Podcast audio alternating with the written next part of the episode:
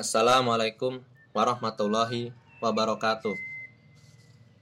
Oke, kita lanjut lagi membaca buku Membina Keluarga Sejahtera yang disusun oleh pimpinan pusat Muhammadiyah cek Majelis Tarji. Sekarang udah sampai bagian mendirikan rumah tangga. Islam sebagai agama yang lengkap yang dibawa oleh Rasulullah Shallallahu Alaihi Wasallam, sang Rasul terakhir, mengatur hidup dan kehidupan manusia agar memperoleh kebaikan dan kesejahteraan di dunia maupun di akhirat. Dan rumah tangga adalah pemegang peranan penting dalam kehidupan masyarakat. Untuk kepentingan rumah tangga, Islam telah menentukan beberapa peraturan yang sangat lengkap dan rapi sampai kepada soal-soal yang kecil-kecil.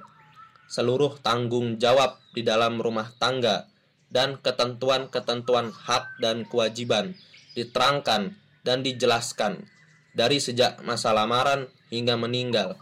Semuanya telah diatur serapi-rapinya oleh Islam.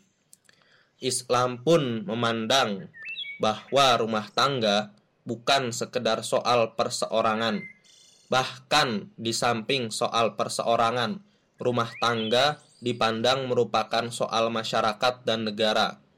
Islam meletakkan dasar-dasar pembentukan rumah tangga sebagai berikut. A. Atas dasar suka sama suka dan tidak ada paksaan. B. Demikian pula untuk langsung terus berumah tangga tidak ada paksaan.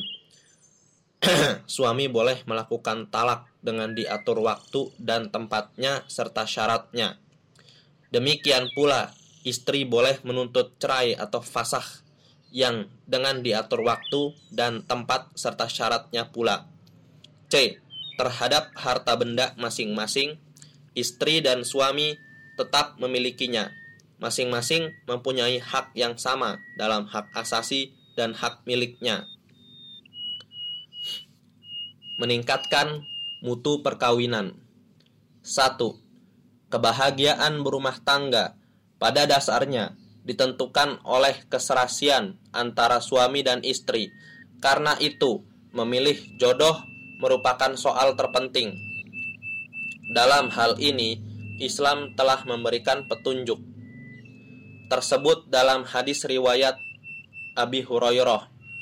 Rasulullah Shallallahu alaihi wasallam bersabda, tunkahul mar'ah li arba.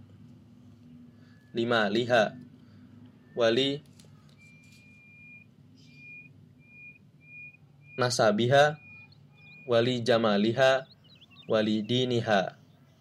Fanzur bizatiddin taribat yadaka ya ini tulisannya nggak jelas ya maklum buku jadul dah 50 tahun. Maknanya, orang perempuan dikawin karena empat perkara. Karena harta bendanya, nasab dan pangkatnya, kecantikannya, dan karena agamanya. Maka pilihlah yang beragama baik, akan beruntunglah engkau. Kemudian hadis riwayat Ibni Majah dari Ibni Umar.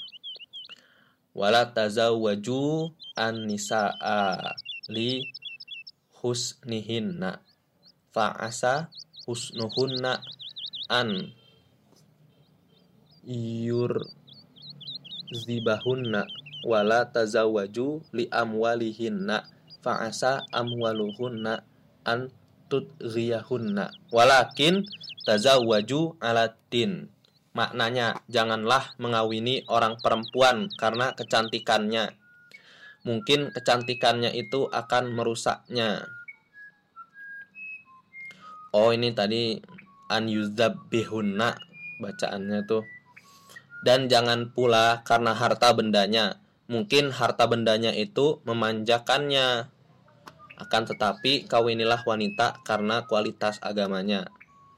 Kemudian Al-Quran Surat Arum ayat 21 Wa min ayatihi an khalaqa lakum min anfusikum azwaja litaskunu ilaiha wa ja'ala bainakum mawaddah warahmah inna fidzalika laayatil liqaumi yatafakkarun. Dan dari tanda buktinya Allah telah menjadikan daripada kamu sekalian istri-istri untuk kamu agar kamu sekalian dapat merasakan ketenangan hidup tentram dengan mereka dan menjadikan antara kamu sekalian ikatan cinta dan kasih sayang Sesungguhnya yang demikian itu menjadi ayat atau tanda bukti bagi kaum yang berfikir. Dan dilanjut lagi oleh hadis riwayat Imam Al-Baihaqi. Idza tazawwajal abdu faqad istakmala nisfaddin falyattaqillaha fin nisfil baqi. Jika seorang telah kawin berarti telah melengkapi separuh agamanya, maka bertakwalah kepada Allah pada separuh yang lain. Maksudnya disuruh hati-hati. Maksud dan tujuan perkawinan antara lain ialah menjaga diri dari maksiat dan untuk melangsungkan keturunan. Dalam hal tersebut, hendaknya orang menitik beratkan perjodohan pada keserasian dan ketentraman hidup. Maka hendaknya nilai keagamaan selalu dikemukakan sebagai dasar utama. Untuk menjaga ketertiban, hendaknya perkawinan didahului dengan pinangan yang disampaikan kepada wali, dan hendaknya diinsapi bahwa tidak baik orang mempersulit kelangsungan perkawinan.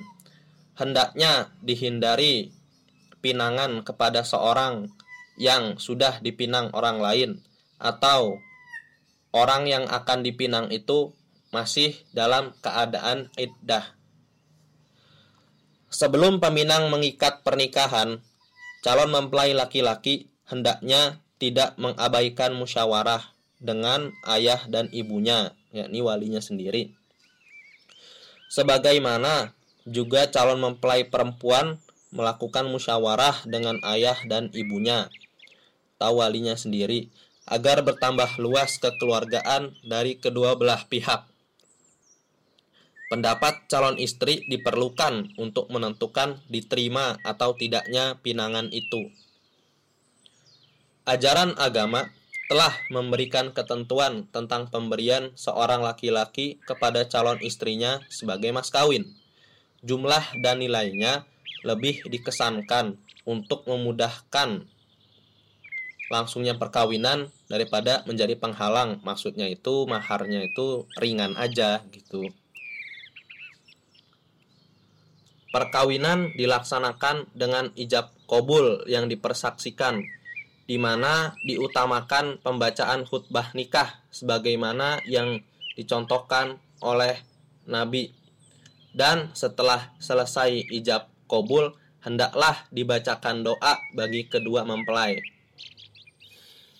Diutamakan orang mengadakan walimah sebagai pengumuman perkawinan itu dengan tidak usah bersusah payah mengadakan biaya yang membuat berat untuk keperluan tersebut.